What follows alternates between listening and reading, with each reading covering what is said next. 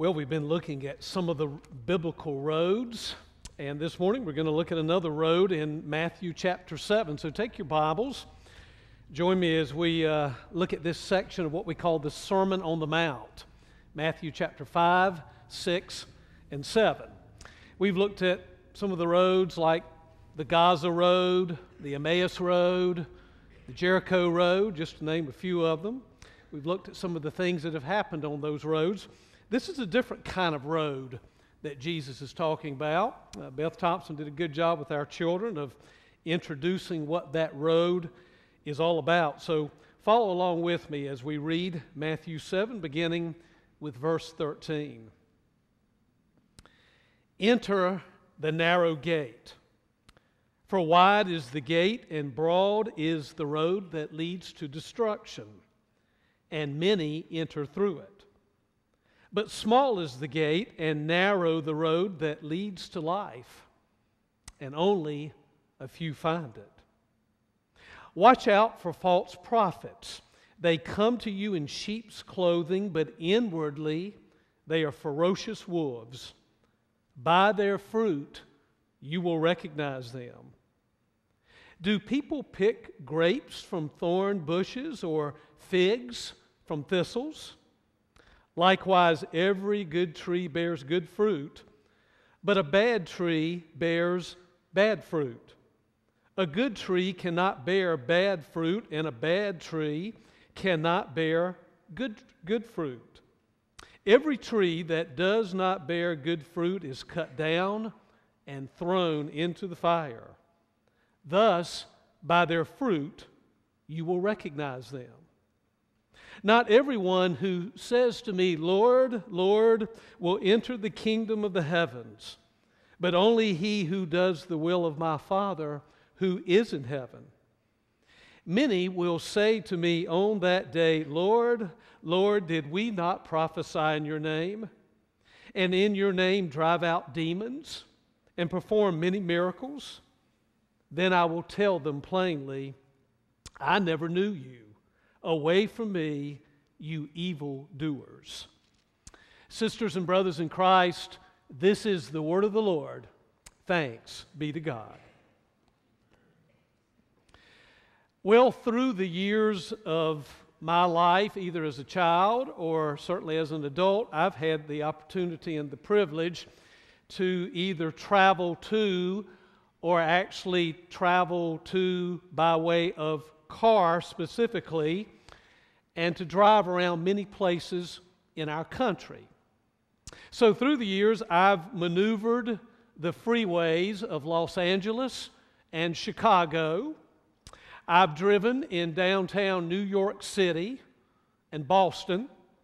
I've traversed New Orleans and Dallas. And I've driven the interstate uh, system of our country to get to many of those places.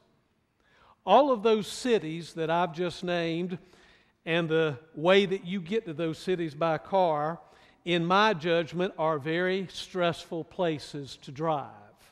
If you've ever driven a car in any of those locations or something like it, you know it's a stressful place to drive. But I think the most stressful place that I've ever driven are those tight, and narrow bridges that sometimes go across our nation's waterways and our rivers. Have any of you ever been on some of those bridges?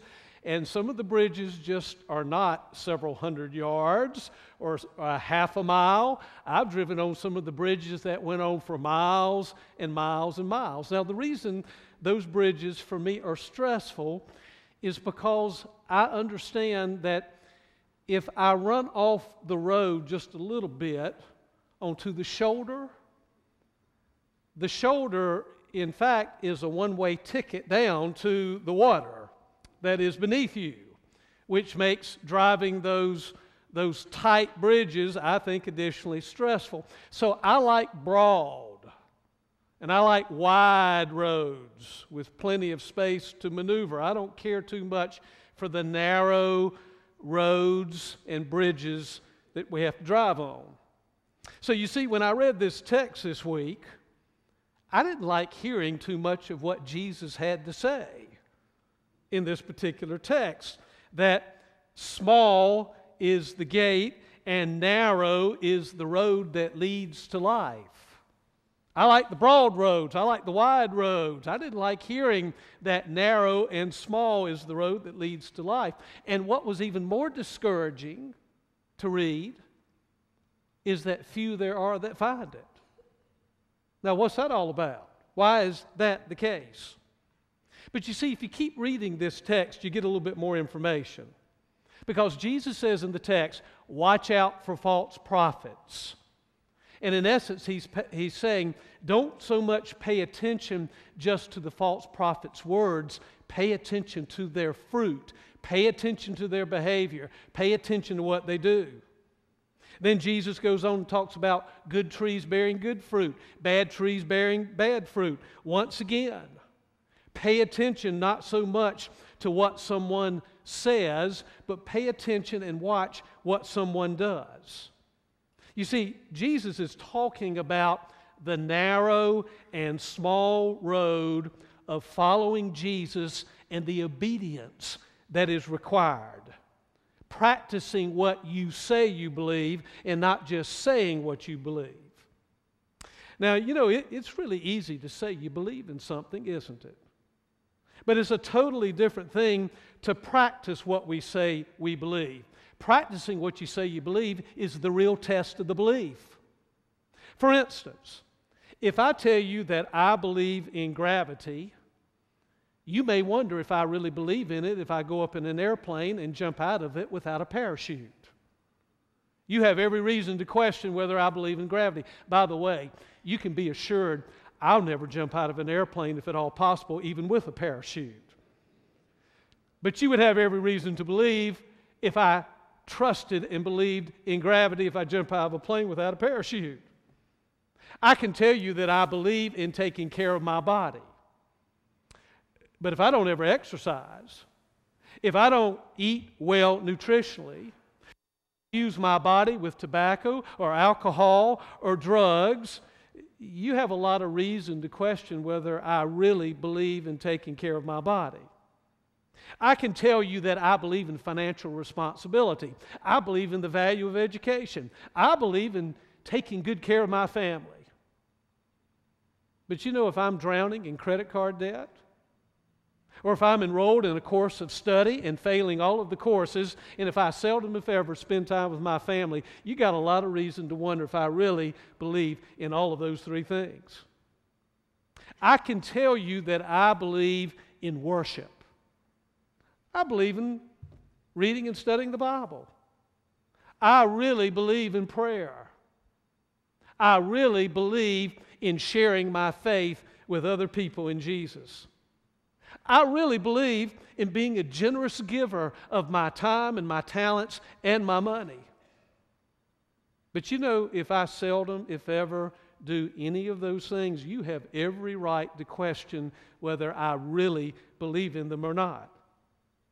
When we began our time of worship this morning, you may have noticed we sang a hymn Trust and Obey. For there's no other way to be happy in Jesus, but to trust and obey. Now, that trust part I like because that's my ticket into heaven, right? You have faith and you trust and you believe in Jesus and you make him your Lord and Savior, and that's your ticket into heaven. But now, that obedience part I think I can do without. Trust and obey. Do you really believe there's no other way? To be happy in Jesus, but to trust and obey. That's why the writer Dallas Willard, in his book, The Divine Conspiracy, says, he writes that the essential task of the church in the 21st century is teaching people and helping people how to combine faith or trust in Jesus with obedience. Because the church is very famous, or should we say infamous, for talking out of one side of our mouth and doing something entirely different. And don't think for a moment that they're not people who are standing around you and me every day and they're watching us. And the H word comes to mind. That word called hypocrite. Where you say one thing and you do something else. That's why Dallas Willard says putting the two together faith and obedience, trust and obey, for there's no other way.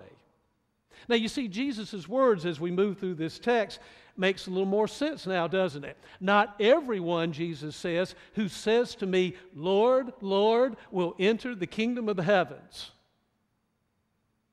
Well, I thought all you had to do was just say, I believe in Jesus. I just call him Lord. It's really interesting that in this text, Jesus does not make accepting him as Lord and Savior the defining factor of discipleship, of following him. It's interesting in this text that Jesus doesn't make correct belief or right doctrine, orthodoxy, he doesn't make any of that the defining factor of following him. What he makes is the defining factor of being his disciples, his student, his follower, is doing all the things he's been talking about in Matthew chapter 5, 6, and 7. Homework assignment. You were not ready for the homework assignment, were you? Homework assignment. Go home this afternoon and read everything that Jesus said to do in Matthew chapter 5, 6, and 7. Not just saying you believe all of these things in Matthew 5, 6, or 7, but doing all the things that Jesus said to do in Matthew 5, 6, or 7 is the defining factor of being his student, his follower. It's called obedience. On that day of judgment, you believe in a day of judgment? You believe in a day of accountability? You believe in a day of personal evaluation? Well, on that day of accountability and judgment, and I'm going to put it into our language today, many of us may stand in front of God and say, Lord, didn't I teach a Sunday school class in your name? Wasn't I part of one of the small groups that Blair Vick just talked to us about? God, didn't I go on a mission trip? I didn't go just on one, I went on two or three. I shared Jesus with other people. I was generous in the giving of my money. Didn't I do all of those things in your name? And the word that's going to come back to every one of us is, But did you do the will of my Father who is in heaven? You see, it's just not the religious doctrine, it's not just the right belief, it's just not the rituals of our faith that we do, but are we putting into practice all of the things that Jesus taught us to do in Matthew 5, 6, and 7 as an example? A lot of you know that I play tennis, and I love to watch tennis on television, love to play the game. And a couple of years ago, I was watching a tennis tournament, and there was a top 10 player playing in one of the majors. I'm trying to remember if it was the French Open or the Wimbledon. And this top 10 player was clearly being outplayed by a lesser opponent. And that player was frustrated. And, and, you know how it is when, when you're playing against someone competitively and you know you're better than the other individual, but the other person's outplaying you. And finally, at some point in the match, this top 10 player hits a critical shot that really turns the course of the match in his favor. And I thought it was fascinating to see what he did after he hit the point. Of course, the crowd goes wild. You know, they're pulling for him to get back into the match. The first thing he does, this is all on national, tele, you know, global television. First thing he does is he does the sign of the cross. Then he folds his hand in prayer and he holds it up like this as, as if he's employing the tennis gods to uh, give him some more shots like he just hit. You know, you may be able to perform the sign of the cross. You may be able to fold your hands in prayer. Or to put it into what Jesus said in this text, you may be able to prophesy, drive out demons, and perform miracles. But what Jesus is going to say to us, if that's all we can do, is the religious rituals. And if we can say, oh, I've got the right belief or the right doctrine, but we don't ever put it into practice, Jesus' words back to us are going to be, then I will tell them plainly, I never knew you. Away from me, you evildoers. Now, if you keep on reading in this text, we didn't read the last few verses of Matthew chapter 7, but if you keep on reading, you see that Jesus commends the building of our lives on the solid foundation of obedience, of practicing what we say we believe. He gives us an example of a foolish man and a wise man. They both build good, quality houses.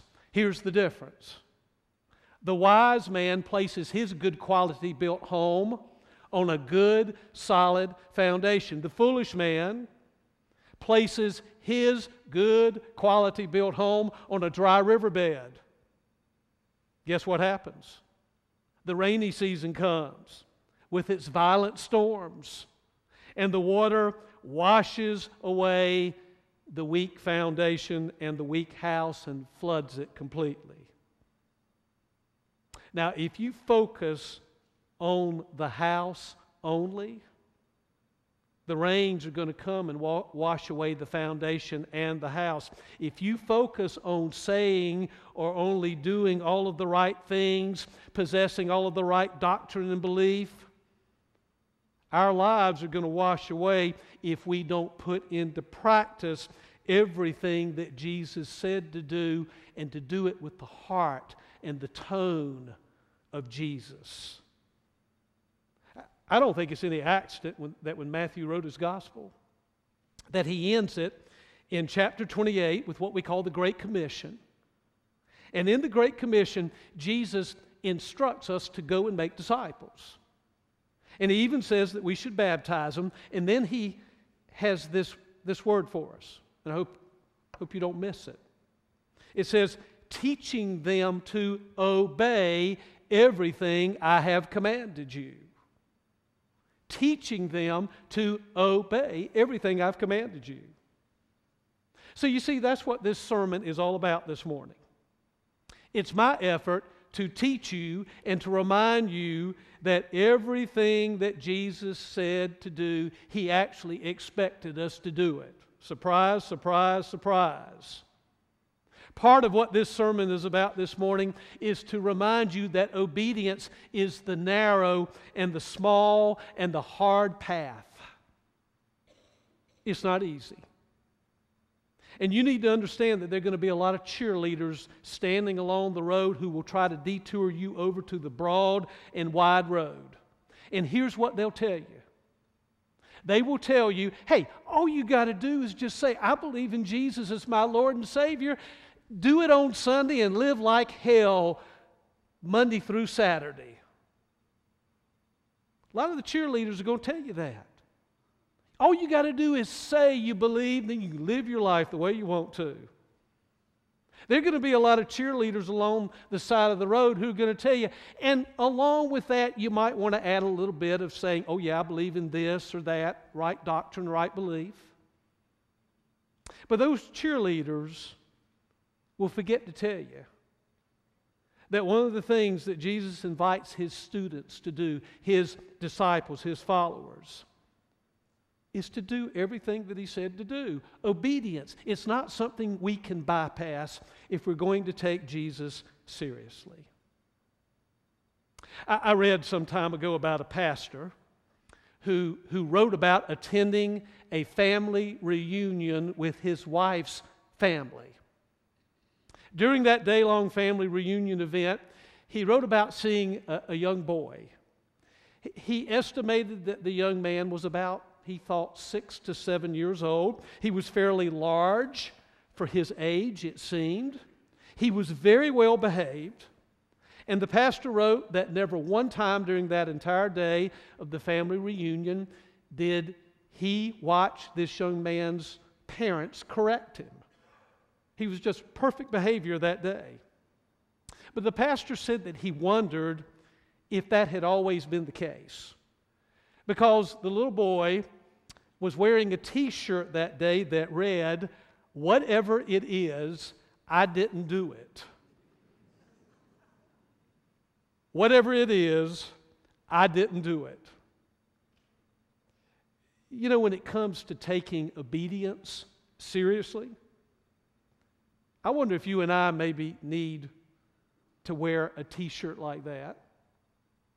Except, I would suggest we change the words to read, whatever it is, I did it. In Jesus' name.